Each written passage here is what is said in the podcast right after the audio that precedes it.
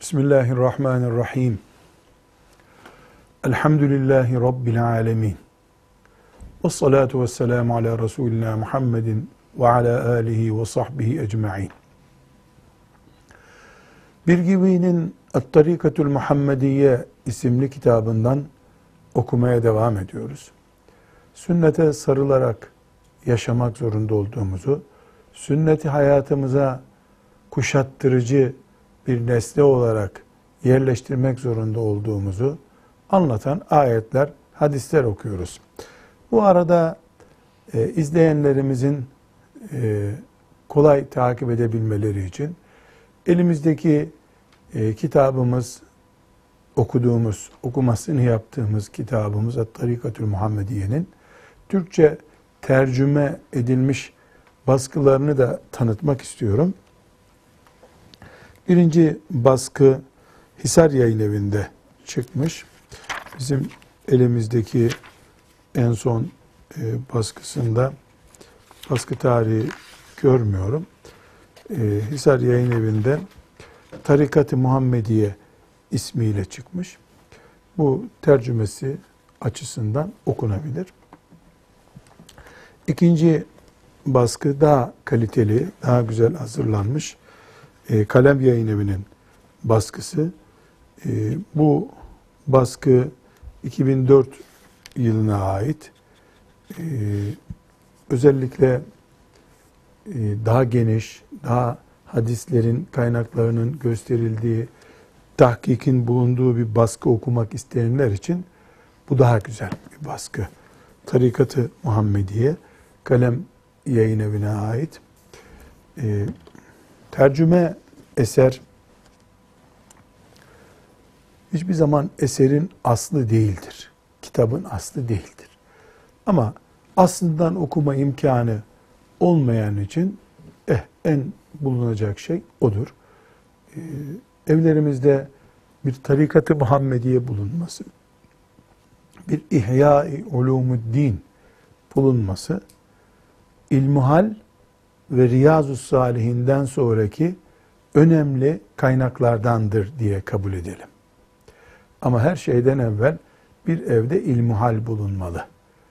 Dili kolay anlaşılan ve modernizme kaymadan Müslümanların esas yolunu, çizgisini koruyabilmiş bir alimin kaleminden çıkan ilmuhal kitabı evlerimizin bir numarasıdır.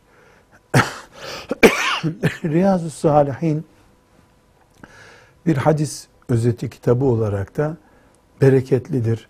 Yüz binlerce, belki milyonlarca müminin evinin bereketi olarak hep okunmuştur.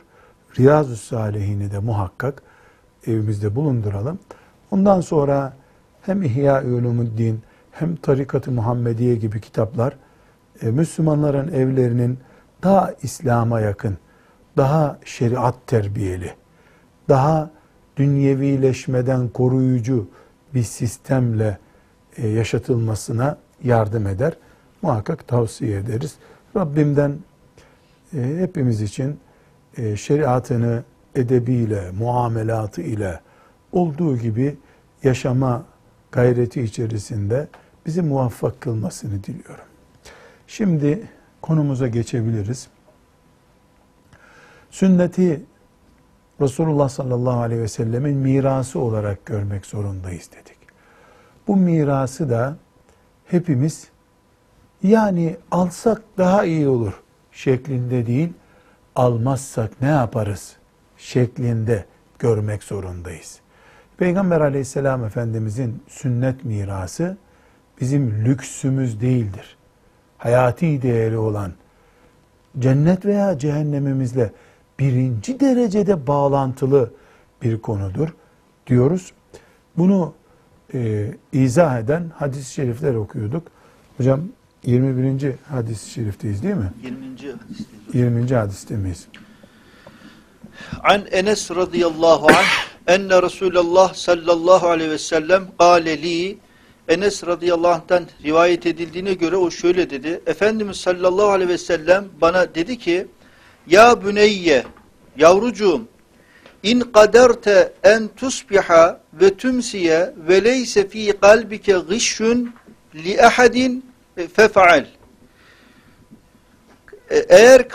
Eğer kalbinde herhangi bir kimseye karşı aldatma duygusu olmadığı halde sabah ve akşamlamaya gücün yeterse bunu yap. Sümme kâle, daha sonra dedi ki ya büneyye, yavrucuğum, ve dâlike min sünneti, işte bu benim sünnetimdir. Ve men ahya sünneti fekad ehabbeni, her kim sünnetimi canlandırırsa muhakkak ki o kimse beni sevmiş olur. Ve men ehabbeni kâne ma'ye fil cenneti, her kim beni severse o kimse cennette benimle beraber olacaktır. Hafız Salih Efendi, sen bu hadisin bu kitaptaki tercümesinden okuyacaksın. Ben bu arada bir izahatta bulunayım. Tercümesini bul hadis-i şerifin. Şimdi Doktor Ali abi, sizin hastaneye geliyoruz da bizim kolesterolümüzü ölçmek için şöyle bir dilim denecek kadar bir kan alıyorsunuz. Kaç gramdır o kan? 5 cc, 5 gram. 5 gram. Şimdi ben 90 kiloluk bir insanım. Vücudumda 3 kilo 5 kilo kan var. Bu 3 kilo 5 kilo kanımı ve benim 90 kiloluk vücudumu o 5 cc'lik kan mı gösteriyorsa daha az mı istifade ediyor? Onun, mesela benim kolesterolümü ölçmek için size ne kadar lazım oluyor? Cihaza koyduğumuz 50 mikron. Yani 5 cc'nin de onda biri yani. Ondan da az bir miktar yani. Şimdi çok enteresan, yani 90 kiloyu o 2 gram şeyle mi ölçüyorsunuz? Evet. Kolesterolü var mı yok mu? Evet. Şimdi bunu niye sordum biliyor musunuz? Allah razı olsun. Şu hadisi şerif var ya, Efendimiz sallallahu aleyhi ve sellem'in Enes'e söylediği hadis. Bu kaç derstir anlatmaya çalışıyor. Sünnet, sakal, misvak, öğlenin sünneti demek değil. Resulullah sallallahu aleyhi ve sellem Efendimizin mirası demek. Ümmetini yetiştirmek istediği kültür tarzı demek. Bu mübarek hadis-i şerif şimdi karşımıza çıktı. %100 bunu anlatıyor. Mesela ne diyor? Yavrum diyor, aman içinde insanlara karşı bir hile, kin, bir şey bulunmasın. Benim sünnetim budur diyor. Bunun tercümesini okuyalım. Tercümesini okuyalım. Daha iyi anlaşılsın. Çok önemli bir noktada bir hadis-i şerif okuyacağız. Hadis-i şerifi Enes radıyallahu anh rivayet ediyor. Resulullah sallallahu aleyhi ve sellem bana ey oğulcuğum, şayet bir kimseye karşı kalbinde kin, düşmanlık olmadan sabahlamaya ve akşamlamaya gücün yetiyorsa yap buyurdu. Sonra da ey oğulcağızım, kalbi kin ve düşmanlıktan temiz tutmak benim sünnetimdendir. Kim benim sünnetimi severse beni sevmiş olur. Kim beni severse cennette benimle beraber olur. Bir daha okuyalım. Sünnet nedir sorusunun cevabı. Bak, sünnet nedir deyince hemen akla misvak geliyor. Öğlenin sünneti geliyor. Halbuki akşam veya sabah, yani 24 saat içerisinde Müslümanlara karşı içinde bir burukluk olmadan yaşamak benim sünnetimdir. Dikkat et yavrum diyor. Yani biz sünneti sakala indirgiyoruz. Misvak diyoruz. Tırnağı sağdan kesmek diyoruz. Değil mi? Bunlar sünnet değil mi? Mesela sağ elle yemek diyoruz. Mesela kulakları meshetmek, abdestin sünneti diyoruz. Mesela 3 defa kolları yıkamak sünnet diyoruz. Ama Enes'e nasıl terbiye ediyor? Bak sahabeyi nasıl yetiştirmiş? Ne diyor Enes'e? Enes onun nesi oluyor? Oğulcuğum diyor. 10 yaşında çocuktu, Efendimizin nuruyla şereflendi evinde. aleyhissalatü vesselam, oğulcum kimseye kin beslemeden yatmak, sabahleyin kalkınca kimseye kin olmadan kalkmak benim sünnetimdir diyor. Şimdi biz sünnet üzere nesil yetiştireceğiz. Ehli sünnetiz diyoruz ya elhamdülillah. Bu sadece misvakla ölçülmüyor demek ki. Kalplerimizi açıp Allah bakıyor değil mi akşam sabah 24 saat? Öbür Müslümana karşı nefret taşıyorsun. Öbür grubu sevmiyorsun. Kim besliyorsun? Resulullah sallallahu aleyhi ve sellem Enes'e ne diyor yavrum? Kimseye karşı bir şey beslemeden akşam yatmak, sabahleyin kalkınca düşmansız kalkmak benim sünnetimdir ha. Benim sünnetimi yapan cennete girecek. Şimdi bu hadisi şerifi Salih Bey, Hasan Hocam böyle büyük bir tabela yapıp evimizin giriş kapısına asmak gerekmez mi?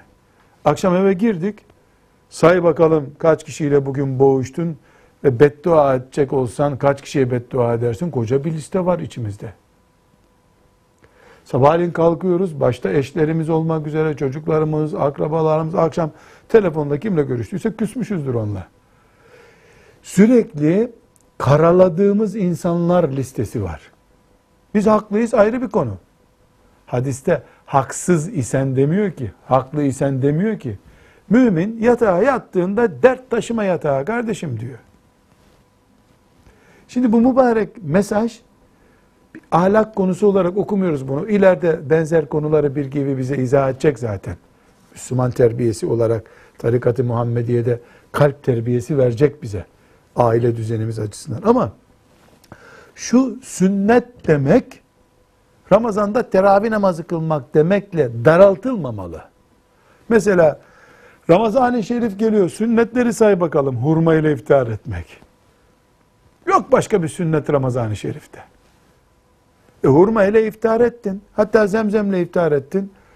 Enes'e ne diyor? Yatağa girdiğinde akşam kalbinde düşman listesi bulunmasın diyor. Temiz gir. Çünkü iç dünyası insanın düşman listesiyle boğuştuğu sürece, hele müminle boğuştuğu sürece, senin kalbinde anana babana karşı savaş devam ettiği sürece, kardeşlerine, yeğenlerine, torunlarına, eşine, oğluna kin, nefret, tartışma devam ettiği sürece teheccüde kalkacak huzur bulamazsın. O geceyi Allah ile baş başa geçiremezsin. Şeytan becerir seni, yan konularla, tali konularla oyalar, sabah olur, şeytan başarmış olur o geceyi. Gündüz aynı şekilde camiye gidersin, camide Rabbinle baş başa 2 rekat namaz kılıp, huzur içinde, cennetteymişin gibi camiden çıkarmaz seni. Namazda bile o adama telefonda ne diyeyim şimdi diye, onun hatta unutmuştun telefon numarasını, onu hatırlatır sana. Telefon numarasını bile hatırlatır. Yeter ki boğuş. Demek ki bu hadisten Allah Enes'ten razı olsun. Bunu bize aktardı. Bu hadisten ne anlıyoruz? Sünnet dediğimiz şey yaşama tarzı demek ki. Peygamber aleyhisselama göre nasıl yaşayacağın. Bu sakal bırakarken sünnet olarak, misvak kullanırken sünnet olarak, Ramazan'da iftarda hurmayla mümkünse iftar ederek sünnet olarak karşımıza çıktığı gibi, akşam eve girerken, sabahleyin evden çıkarken tartışmayan bir adam olarak eve girmek, boğuşmayan bir Müslüman olarak eve girmek de Resulullahça bir iş yapmak demek ki. Sallallahu aleyhi ve sellem. Hocam burada çok güzel bir Enes İbni Malik İbni Enes'ten bir rivayet var ya, bunu paylaşmak istiyorum da. La yakhfa enne mücerrede muhabbeti sünnetil vahideti la yekfi fi muhabbetihi. Sallallahu aleyhi ve sellem. Bel la budde minel cemii ala enneha leyset bi mütecezziyetin fel vahidetu testelzimul kulle ve illa fekadibetun. Çok güzel. Ne diyor? Ne diyor? Sadece bir sünnetle Resulullah sevgisi kurmak mümkün değildir diyor. Parçalanmaz bir değerdir Resulullah sallallahu aleyhi ve sellemin sünneti. Parçalarından beğenip alamazsın. Marketten seçip bunu beğendim, bunu aldım der gibi alamazsın. Resulullah sallallahu aleyhi ve sellemin sünneti bir bütündür. Bunun altını çizelim hocam. Bunun altını çizelim. Bu çok güzel vecize, Allah rahmet etsin Malik bin Enes'ten, parçalanmaz şeydir sünnet. Sünnet Resulullah sallallahu aleyhi ve sellemin mirasıdır. Kültür mirasıdır. İnsanlık mirasıdır. İman mirasıdır. İmanımıza mirastır bu. Yani peygamberce yaşamak cennete girmek açısından mümkündür. Aksi takdirde cennete girmeyi zorlaştırır Resulullah sallallahu aleyhi ve sellemin sünneti dışına kayma riski söz konusu olduğu zaman. Siz bir şey mi söyleyeceksiniz Ali Bey? Psikiyatrinin en sağlıklı bulduğu hasta hocam,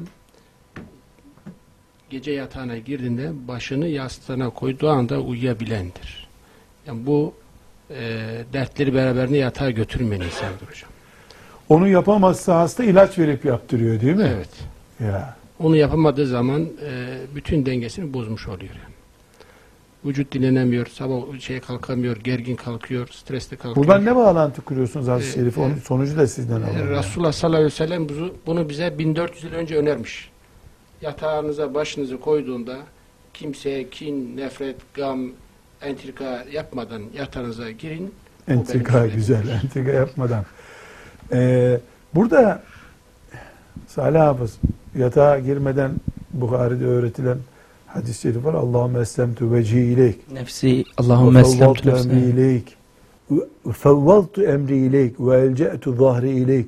Rağbeten ve rahbeten ileyk. La melce'e ve la menca minke illa ileyk. Ne muhteşem dua o ya. Yani bunu bir kenara yazmak lazım. Muhteşem bir dua. Yani sallallahu aleyhi ve sellem öz olarak dua ne diyor? Rabbim işimi sana bıraktım ben. Her şeyimi sana teslim ettim. Korkarak, umut ederek her türlü sana geldim. Ne yapacaksan yap benimle ilgili. Bismillahirrahmanirrahim yatıyor. Özet olarak ben yorumladım duayı.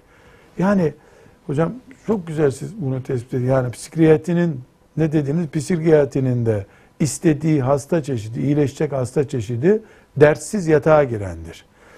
Burada Enes İbni Malik'e radıyallahu anh ne diyor?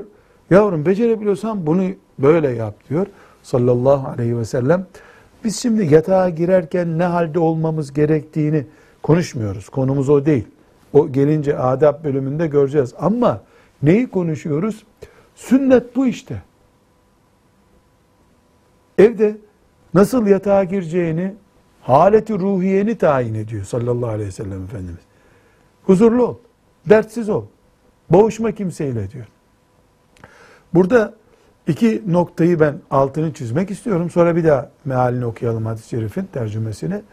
Yani hemen şeytan ama diye bir sürü şeyler getirtiyor akla. Şunu şöyle yaptı, bunu böyle yaptı vesaire filan. Allah sanki yani kavga etse daha sevap olacak gibi bir şey çıkarıyor. Ya Enes'in de dertleri vardı. Efendimiz sallallahu aleyhi ve sellem de ümmetiyle uğraşıyordu. Yüreği mübarek, yüreği dert doluydu. Ama senin bu dertlere ateş verip daha da alevlendirmek yerine söndür, umursama, oku duanı, yat aşağı. Sabahleyin kalkınca da önemsiz işleri büyütme. Yani bir miktarda hastalığı senin sindirmen lazım gibi. İki önemli nokta dedik. Şimdi bu hadisi okuduk, hep beraber dinledik. Rabbim amel etmeyi müyesser etsin hepimize. Tamam. Ama şimdi bakkalla olan kavgayı demek sürdürmemem lazım. Yahu geçen gün iş yerinde patronla kavga etmiştik. Herhalde onu sürdürmemem lazım. Zannediyoruz ya, bu hadise yazık oluyor. İnsan en çok kavgasını eşiyle yapar. Çocuklarıyla yapar. Evden çıkarken çocuklarınla, eşinle kavgasız çık. Gün boyu stres yaşama. Ya akşam kavga ettik ama gel bir sarılalım, hadi selamun aleyküm, boş ver gitti onlar de. Stressiz çık evden. Bu bir kavga, gürültü, başkasına karşı böyle bir kin, nefret, intikam hırsı, bu tip şeyleri, aldatma düşüncesi hep yabancılara karşı düşünüyoruz. Halbuki bizim tartıştığımız, boğuştuğumuz, içimizde sıkıntı oluşturan şeyler en yakınlarımızdır. En çok kimle oturup kalkıyorsan en çok sorun onunla yaşıyorsun. Bazen kendisidir kişi. Bazen insan doğru. Doktor Bey doğru söylüyor. Bazen kendisiyle boğuşuyor insan. Kendi geçmişinle boğuşuyorsun. Dün yaptığın bir işte boğuşuyorsun. Şu mübarek hadisi şerifi bir daha okuyalım. Enes radıyallahu anh'ten rivayet edilmiştir ki Resulullah sallallahu aleyhi ve sellem bana "Ey oğulcuğum, şayet bir kimseye karşı kalbinde kin, düşmanlık olmadan sabahlamaya ve akşamlamaya gücün yetiyorsa yap" buyurdu. Sonra da "Ey oğulcağızım, kalbi kim ve düşmanlıktan temiz tutmak benim sünnetimdendir. Kim benim sünnetimi severse beni sevmiş olur. Kim beni severse cennette benimle beraber olur." Bu formül çok önemli. Böyle yatağa girerken, sabahleyin evden çıkarken kalbin temiz olsun. Gürültüsüz, patırtısız çık. Bu benim sünnetimdir. Peygamberce bir yoldur bu.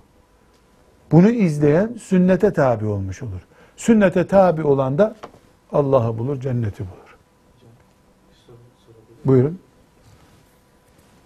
Hocam bu hadis-i şerif veya bu tarzda olan hadis-i şerifler elbette ki diğer misvak verdiğiniz hadis-i şerifler kadar mühim. Yani bir farkı yok. Fakat hangi acziyetimizden dolayı hocam yani bu hadis-i şerifler önde tutulamayabiliyor? Çünkü hayatımızın her safhasında, her saniyesinde bu hadis-i şerifle muhatap olabileceğimiz, ya münker bir işe düşeceğiz veya bu sünneti işleyeceğiz. Hangi aciziyetimizden dolayı? Bu da çok önemli bir nokta. Şimdi bir kere mesela namazla örneklendirelim bunu. Yani bu Resulullah sallallahu aleyhi ve sellem'in sünnetine göre yaşama diye bir kalemde yer almıyor bu hadis-i şerif. Namazın sünnetlerinden mesela öğlenin ilk sünnetini kılmamak söz konusu olunca direkt bir sünnetten kopma duygusu oluyor. Birincisi namaz ve diğer örneklendirdiğimiz ibadat-ı taat, yani Müslümana 24 saat ve bütün Müslümanlara gerekli. Ama bu konular, bir kısım Müslümanlar bu barajı aşmış oluyorlar. Mesela 100 Müslümandan 100'ü de öğlenin sünnetini kılıyor. Ama 100 Müslümandan 10 tanesi Allah dostu, evliya insanlar. Bu konularla takıntıları kalmamış. Bunlar bir kenarda duruyor onlar için. Geçmişler bu barajı. Allah'ın lütfuyla bu imtihanı kazanmışlar. Dolayısıyla toplumsal boyutu olmuyor bunun. İki, direkt şeytan öğlenin sünnetini kılma diye bir kampanya başlatmıyor. Bu Müslümanda silkiniş nedeni olur. Ya ben dinden mi çıkıyorum? Niye sünnetlere karşı çıkıyorum? Mesela eskiden namazlardan sonra duayı beklemeden camiden çıkanlar olurdu. Farza selamünaleyküm deyip camiden çıkardı. İhtiyarlar La ilahe illallah Muhammedur Resulullah, bunlar casus mudur nedir ya, duayı beklemeden çıktılar camiden derlerdi. Siz gençliğinizde bilmem Hasan hocam, hatırlıyor musunuz? Evet. Şimdi öyle kimse demiyor. Niye? Camiye gelsin gençler de isterse farzın birinci rekatında çıksın. Bu boyutuyla bakınca da böyle olması lazım ama. Şimdi öbürü namazın adabından. Yani farzı kıldı, farz bitti. Çıkarsa çıksın camiden. Mesela cumanın farzını kıldı çıktı, casus mudur nedir bu ya? Boşuna duayı toplamadan gittiniz denirdi. Şimdi elhamdülillah bakıldı ki artık yani namaz hepten gidiyor. Ya isterse hiç abdestsiz gelsin, camiye gelsin der gibi bir sahne oldu. Şimdi mesela Müslümanın o açıdan dikkatini çekiyor. Ama şeytan ne yapıyor? Bu konuları, ahlaki konuları, huzur konularını içten içe kemiriyor. Müslüman bunun sonuçlarını anladığı zaman her şey elden gitmiş oluyor zaten. Yani bu sinsi bir kanser hücresi gibi vücutta.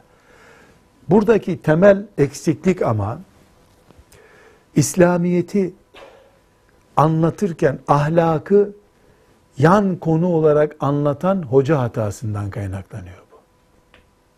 Daha önce konuşmuştuk. Resulullah sallallahu aleyhi ve sellem Efendimiz ne buyuruyor? İnnemâ bu'istü lütemmime mekârimel ahlâk. Hüsnel ahlâkı da var onun rivayet olarak. Ben ahlakı bütünlemek için geldim buyuruyor. Muhammed Aleyhisselam niçin geldi sorsan, kendisi ne diyor? لِاُتَمِّمَ مَكَارِمَ الْاَخْلَاقِ Ahlakı tamamlamak için geldim buyuruyor. Peygamber Efendimizin geliş gayesi bu. Şimdi ahlakı zayıf bir insan, ben ahlak için geldim diyen bir peygamberin ümmeti olarak tamam diyebilir mi kendisine? Senin peygamberin ahlakı tamamlamak için gelmiş. Sen ise sıfır ahlakla kendini adam yerine koyuyorsun. Ama bakıyoruz ki biz, yaşadığımız tabii çetin badirelerden kaynaklanıyor bu, kasten değildir. Ya Allah'a iman etsin, peygambere iman etsin, alkol içmesin, yeter. Ahlak, onlar düzelir sonra. Halbuki Peygamber Aleyhisselam ahlakı tamamlamak için gelmiş. Yani ahlakı, bu bir ahlak konusu mesela. İçinde bir sorun yaşamama, ahlak konusu. Şimdi bunu tali bir konu. Yani ileride düzelir ya, ileride düzelir. Çocuk o daha, 18 yaşında çocuk, ileride düzelir. İlerisi ne zaman bu hayatın? Bu hocaların zor şartlar sebebiyle ahlakı ikinci konu olarak görmez. İmam Gazali İhya'da anlatıyormuş şeklinde görmelerinden kaynaklanan bir sıkıntı. İnşallah biz bundan sonra en azından bari şeriatımızı ahlakı ile, muamelatı ile, Kur'an'ı ile, akidesi ile olduğu gibi Resulullah sallallahu aleyhi ve sellem'in Medine'de bize emanet ettiği gibi sahipleneceğiz. Bu açık kapanacak Allah'ın izniyle. Rabbimden niyazımız odur ki bu mübarek hadis-i şerifin feyzi ve bereketinden bizi müstefid kılsın. Ne diyor? Mümkünse yavrum, becerebiliyorsan akşam ve sabah kalbinde bir sıkıntı olmadan, kavga gürültü etmeden milletle yat kalk. Sonra ne buyuruyor yavrum? İşte sünnetim budur. ذَٰلِكَ مِنْ sünneti. İşte sünnetim budur. Böyle Müslüman istiyorum diyor. Ya bu kadar açık işte. Böyle Müslüman istiyorum. وَمَنْ اَحْيَا sünneti. Benim sünnetimi yaşatan. Fakat اَحَبَّنِي. Beni sever. وَمَنْ اَحَبَّنِي كَانَ مَعِي. Beni seven de benimle beraberdir. Fil cenneti. Cennette. Buradaki son dikkat edeceğimiz bir nokta Hafız Salih. وَمَنْ اَحْيَا sünneti kelimesini bir kere daha kullandı. Kim sünnetimi yaşatırsa, sünnetimi yaşatırsa. Şimdi İmam Gazali gibi alim olmamıza gerek yok. Bir pratik yapalım. Tamam mı Hafız abi? Pratik yapalım. Hamdi abi sen de pratiğimize yardım et. Evde tartıştık. Kardeşimizle, amcamızla. Maddi, manevi bir sebeple tartıştık. Ondan sonra sinirlenip kapıyı vurup balkondan çıktık. Balkon demirlerine taktık, vuruyoruz. Yani sinirlendik ya şimdi. Peki, o da sinirlendi gitti. Ulan sizde hayır yok dedi gitti. Ama bir gerginlik oldu. Akrabayız üstelik. Veya eşiz. Veya evlat babayız. Neyse. Kimle tartışırsak. Bir 10 dakika sonra da bu hadis-i şerif aklımıza geldi. La havle ve la kuvvete illa billah. Ya şimdi yatacağız. Bu içim kaynıyor benim. Ne buyurmuştu Aleyhisselam Efendimiz? Sinirlenince abdest alın demişti. Abdest aldım. 2 rekatta namaz kıldım. Rahatladım, yattım. Men ahya sünneti. Sünnetimi kim yaşatırsa. Oldu mu olmadı mı? Hayat böyle şeylerle dolu. Efendimiz sallallahu aleyhi ve sellem buyurmuyor ki hiç kavga etmeyeceksin. Ya olur mu? Kavga etmeden olmaz. Ama kavgayı ahirete kadar sürüklemeyeceğiz değil mi? Yani bu olur. Peki bu olduktan sonra peygamber tavsiyesi devreye girdi. Yemek yedik, ağzımız kirlendi, misvakla temizliyorduk değil mi? Kalbimize buğz geldi. Hadis-i şerif geldi, temizledi bunu.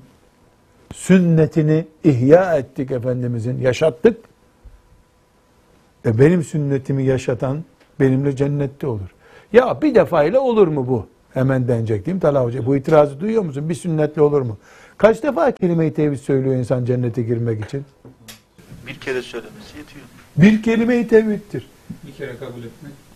Yani kelime-i tevhidi ölürken kaç defa söyleyen cennete girecek kural olarak? Bir kere söylesin. Yok canım 20 kere söylersen diye bir şey var mı? 99 defa söylenecek bir şey var mı? O zaman bir kelime-i tevhidle ebediyül abad cennet kazanılıyor da Böyle mübarek bir sünnet. İmanını bile kurtarır insanın. Ama şeytan ne diyor? 80 sene yuvarlandın durdun da şimdi bir sünnete uydun, iyi ve evliyadan oldun diyor. Sünnetlerin hiçbir tanesi, ne buyurmuştu İmam Malik? Parçalanır bir sünnet yoktur. Parçasını alamayız sünnetin.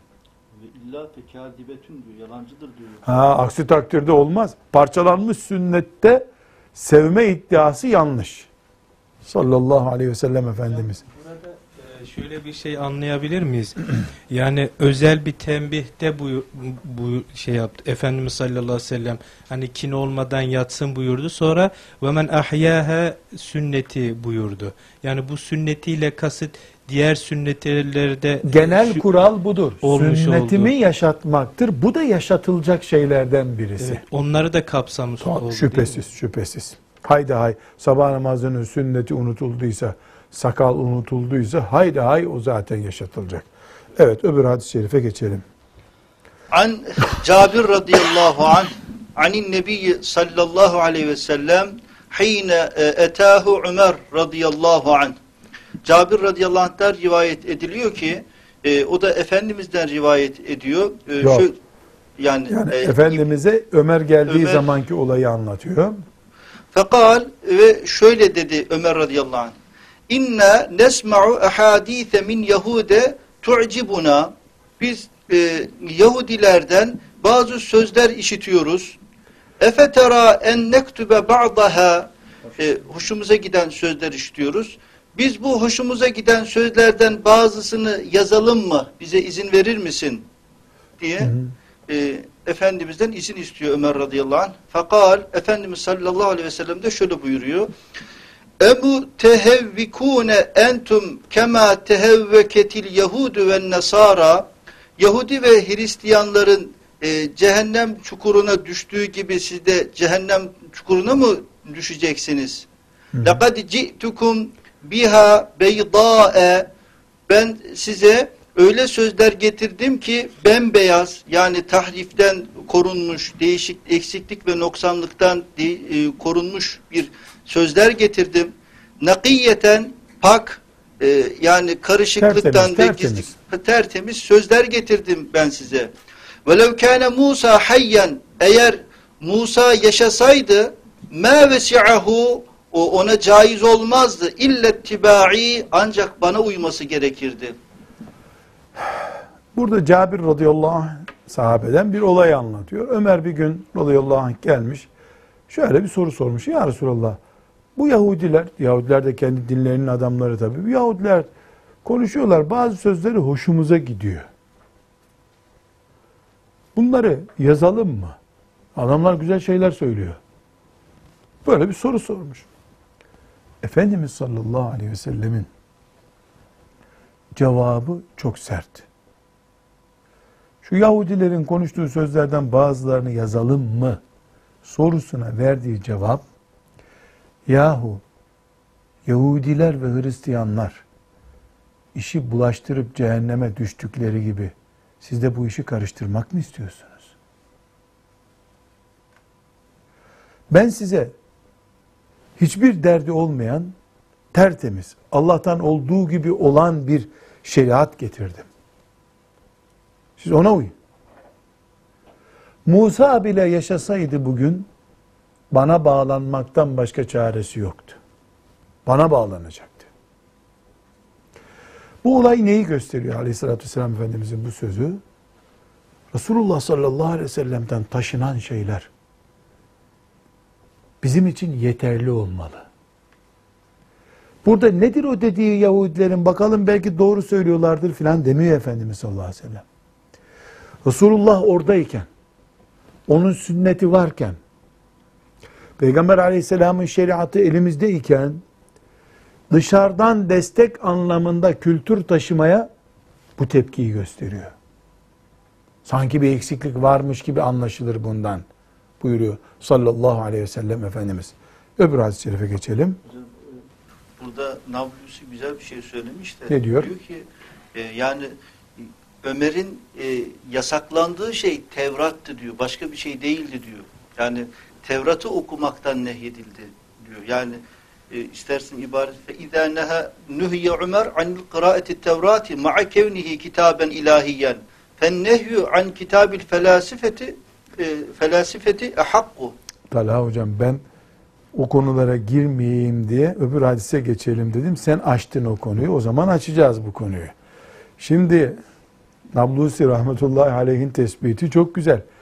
Yani bu Ömer'in Yahudiler okuyor nedir bu bakalım dediği hakikaten en azından eski Yahudilere ait bir söz. Yani din kökenli bir söz diyelim. Efendimiz bunu incelemiyor bile.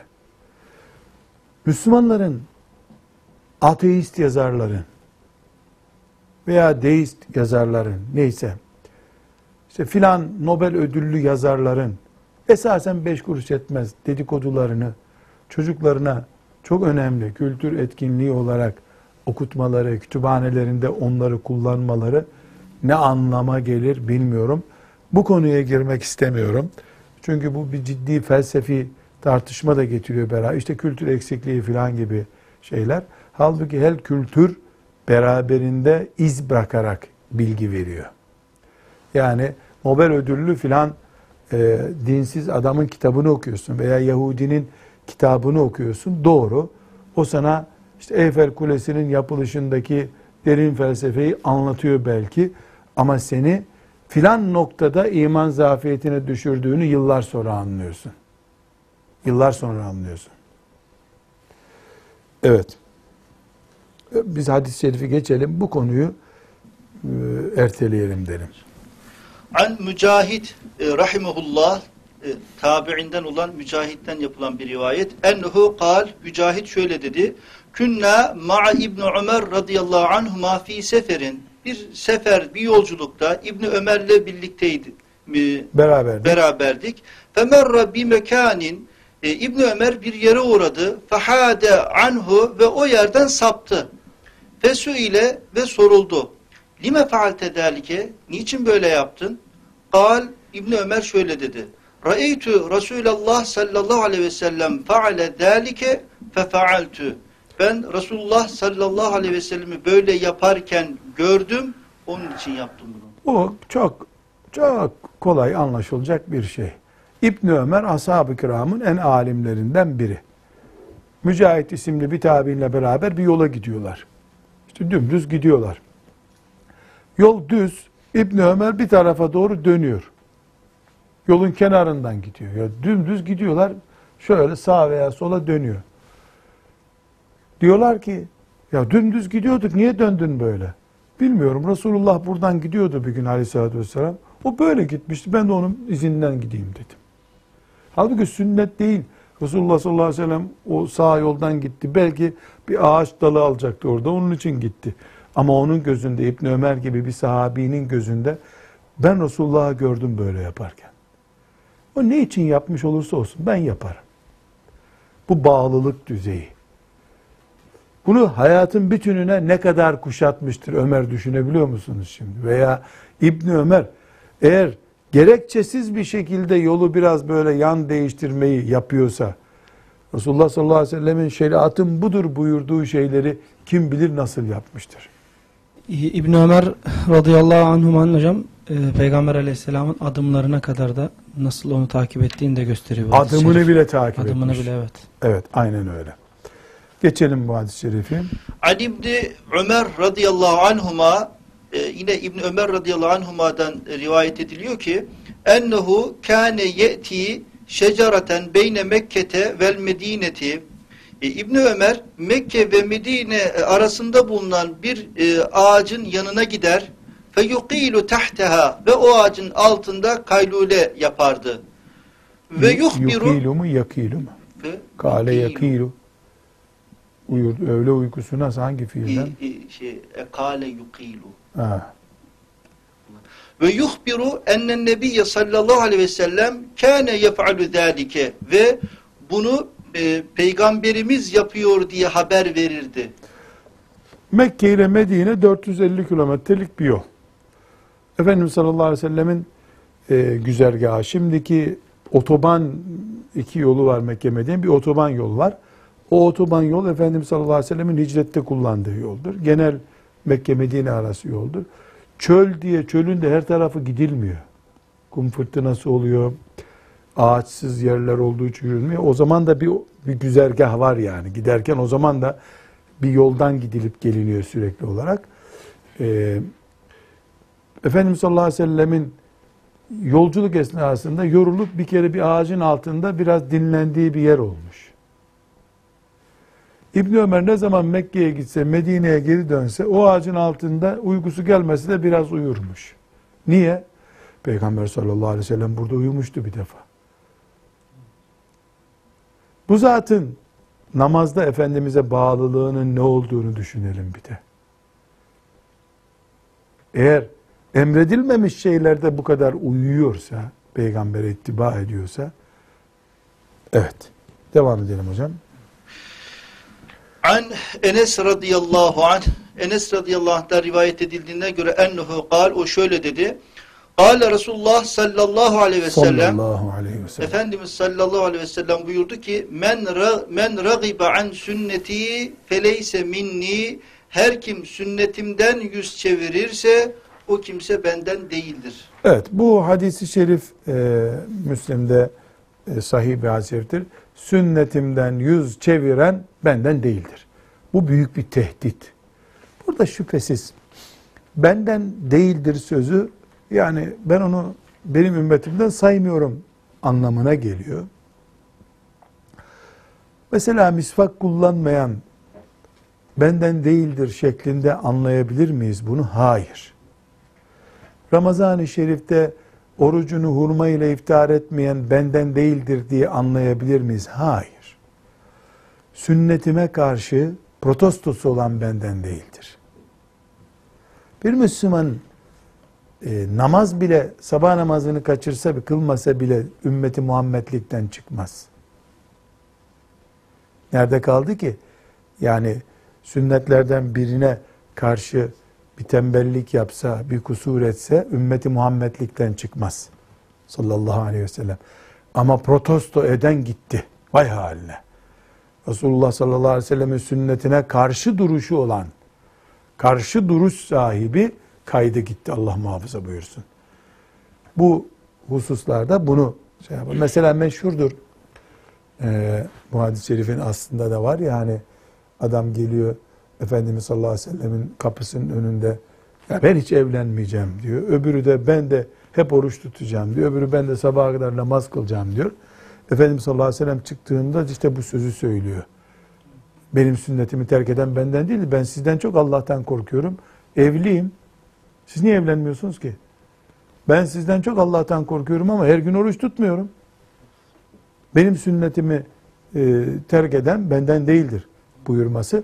Eğer bunu protesto için yapıyorsanız, beni beğenmemek için yapıyorsanız benden değilsiniz o zaman. Ama bir Müslüman bir sünneti ihmal etti, beceremedi diye ümmeti Muhammed'den çıkmaz. Bu böyle bir ifadesi alimlerin yok zaten. Böyle bir şey yok. Elhamdülillah. Nikah kıyarken bu hadis-i şerifi okuyoruz hocam. Evet. Teşvik için okuyoruz. Evet. Devam edelim hocam. Men ragibe an sünneti feleyse minni. An Abdullah ibn Ömer radıyallahu anhuma ennehu kal, Abdullah ibn Ömer radıyallahu anhuma'dan rivayet edildiğine göre şöyle buyurdu. Kale Resulullah sallallahu aleyhi ve sellem, Efendimiz sallallahu aleyhi ve sellem buyurdu ki likülli amelin şirratun, her amelin heyecanı vardır. Evet. Velikülli şirratin fetratun, her heyecanın da durgunluğu vardır. Femen kânet fetratuhu ila sünneti, her kimin durgunluğu sünnetime olursa fakat ihteda, muhakkak ki o kimse doğru yolu bulmuş olur. Ve men kânet fetratuhu ila gayri zâlike, ama her kimin durgunluğu sünnetimden başka bir şeye olursa fakat heleke, o kimse muhakkak ki helak olmuş olur. Evet, bu hadis-i şerifin çok iyi anlaşılması lazım. Hafız sahresiz hafız yetiştiriyorsunuz. Özellikle bu hadis-i şerif siz ajandanızın başına yazmanız lazım. Psikolojik diyorsunuz ya Doktor Ali Bey. psikolojinin de temellerinden birini koyuyor sallallahu aleyhi ve sellem Efendimiz. Hele anneler, babalar, gençlerle uğraşan öğretmenler, muallimler, hoca efendiler bu hadisi şerifi ajandanın başına, böyle bir ajanda yapalım, Hafız Salih istersen ajanda yapalım, ajandanın adı bu olsun. Bu hadisi şerif namına bir ajanda yapalım. Ne buyuruyor? Her amel bir heyecanla yapılır. Her heyecanın da bir bıkkınlığı olur. Kim bıkkınlık anını da sünnetime uydurursa kurtulur. Aksi olan da sapar gider. Bu kadar basit. Bu heyecan dediği din işlerinde Doktor Ali Bey. Sporda değil yani. Şimdi bir saatlik bir spor düşünün. 60 dakikalık bir güreş yapılıyor diyelim. Güreş 60 dakika olmaz herhalde ama bunun nabızları, heyecanı, seyircisi vesairesi hep aynı olur mu 60 dakika? Buna can dayanır mı? Yani mesela 60 dakikalık bir koşu yapacağız diyelim. 60 dakikası da aynı tempoda dönüyor değil mi şimdi? Aynı tempoda olmaz. Böyle bir nefes daraldığı, nefesin bir rahat mola verdiği bir anı olacak insanın. İbadet de böyle. Mesela pazartesi, perşembe oruçlarına bir gaz verip bir heyecanla başlıyor insan. 3 ay devam ediyor, bir mola veriyor arada. Ömür boyu hep devam ediyor. Ya Allah'ım, milyonda birdir o tip kulları. O Ebu Bekir'di. Olmaz fazla. Ali'de vardı öyle, 1-2 tane kulu. Bir mola vereceksin sen. Veya mesela her gün bir cüz Kur'an okuyayım. Şimdi Hafız Salih, sen her gün cüz okuyorsun değil mi? Okumaya çalışıyorum hocam. Evet. Okumaya çalışıyorsun. Bu kararını Musab gece uyutmadığı zamanlar ertelediğin olmuyor mu? Evet, bazen birkaç gece erteletebiliyor. Heh, erteletiyor. İşte bunu diyor sallallahu aleyhi ve sellem Efendimiz. Yahu biraz tansiyonun düşecek, sakıncası yok bunun. İnsansın, etten ve kemiktensin. Bilhassa nafile ibadetlerde ve çocukların eğitimi merhalesinde böyle cetvelle çizilmiş gibi olmaz işler. İndiler çıktılar olacak. 365 gün aynı devam eden ders temposu olmaz. 365 gün zikir temposu aynı. Olmaz. Olmaz. Olmaz. Teravih namazına aleyhisselam Efendimiz cemaatle çıkmadı ikinci gün. Ashab-ı kiram beklediler gece yarısına kadar. Öbür gün çıkmadı, beklediler. Ne buyurdu? Ben her gece gelip sizle kılsam farz olacak. Biliyorum sonra yapamayacaksınız bunu. Farzı yapmamak cehenneme sürükleyecek sizi. Rahmeten lil alemin bu işte. Bunun dinini öğreten hoca efendi de onun gibi olmalı. Bunun dinine eleman yetiştiren anne baba böyle olmalı. Ahmet Bey torunları böyle yetiştireceğim. Yani hep dediğim gibi olacak yok. Bir gün terslik yapacak çocuk. Ne diyor? O tempo düşüklüğünü de sünnetime göre ayarlayan kurtulur. Demek ki Salih Efendi, senin eğer bir vakfın varsa, heyecan veriyorsun gençlere, bunların dinlenme, moralsiz günlerine ait de projelerin olacak. Okuyalım şimdi hadis-i şerifi. Buyurun okuyalım. لِكُلِّ عَمَلٍ شَرَّةٌ Her için bir zirvesi var. Heyecanı vardır. Ve لِكُلِّ شَرَّةٌ فَتْرَةٌ Her zirvenin de bir duraklama noktası vardır. Bir defa Peygamber aleyhisselam peygamberce ne diyor? Kural koyuyor. Hep 160 derecede olmaz bu işler. Bazen duraklama olacak. فَمَنْ كَانَتْ فَتْرَتُهُ اِلٰى سُنَّتِي Duraklama dönemini sünnetime ayarlayabilen فَقَدْ اِهْتَدَى Hidayeti bulur. وَمَنْ كَانَتْ فَتْرَتُهُ اِلٰى غَيْرِ ذَٰلِكِ O zirvede ibadet yaparken, iş yaparken sünnet-i seniyeye uygun, duraklama döneminde pedagojiye uygun. sosyolojiye uygun oldun mu fakat helek, o zaman batarsın. Bunun başka rivayetinde fakat valle sapıtır buyuruyor. Fakat valle sapıtır buyuruyor. Ne demek bu? Bizim vakıf varsa, çocuk yetiştiriyorsak, torun yetiştiriyorsak, toplumu yönlendiriyorsak, hep heyecanlı projeler, Üsame, Enes İbni Malik olma projeleri, konuş. İyi, güzel. Güzel ama ya bunların uykusu gelecek. Uyku dönemini de senin projelendirmen lazım. Ve bu sünnete uygun olması lazım. Bunlar bir miktar tembellik yapacaklar. Onun da planlanması lazım. Şimdi mesela ben herkese ibret olsun diye söyleyeyim. Hafızlığa ben işte 5 yaşında başlamıştım. Yani 4 yaşında yüzünden okumalarım başlamıştı. Şimdi Allah babamdan razı olsun, gece 3'te kaldırırdı beni. Gece 3. Annemi de kaldırırdı. Sen uyursan bu ders çalışmaz diye. O tesbih çekiyor, ben ders çalışıyorum. Şimdi gece 3. İkindi olmuş. Akşam olmuş. Ders çalışıyorum. Ertesi gün okuyacağım. Ham sayfayı yapıyorum. Şimdi sabahları iyi. Her şey iyi. O arada öğle namazında yarım saat onun Nurul İzah dersi var babamın. O Nurul İzah dersinde ben mola veriyorum. Bir dinlendiğim saat o. Onun dışında bir defa abdese gitme hakkım var günde. Abdese gidiyorum. Gerisinde Kur'an. Hatırlıyorum Ali abi, ikindiden sonra şuralarım kelpetenle açılmayacak hale geliyor, çenelerim. Bakıyorum mushaf önümde dönüp duruyor. Görmüyorum. O saatten sonra yaptığım ezberlerimi hep yanlış okuyordum ertesi gün. Şimdi etten kemikten 6 yaşında bir çocuğum. 7 yaşında bir çocuğum. Gece 3'te kalkmışım. Akşam 10 olmuş. Hala okuyorum. Hayır. Her zirvede bir mola verilmesi gerekiyor. Allah razı olsun babam, tabii onu 1-2 senede bitirecek. Buhari'yi ezberletecek, Müslim'i ezberletecek, büyük şeyler düşünüyor. Ama etten kemikten bir insana bunu yaptığını, Peygamber sallallahu aleyhi ve sellem ona ikaz ettiği halde o anlamadı. Anlamadı, ben yoruldum, ters okumaya başladım mushafı bu sefer. Mola vakitlerimiz de sünnete uygun olacak. Vakıf projelerimizde bunlar da bulunacak. Sünnet budur. Müslümanlık budur. Ve sallallahu aleyhi ve sellem ala seyyidina Muhammed ve ala alihi ve sahbihi ecmaîn. Elhamdülillahi rabbil âlemin.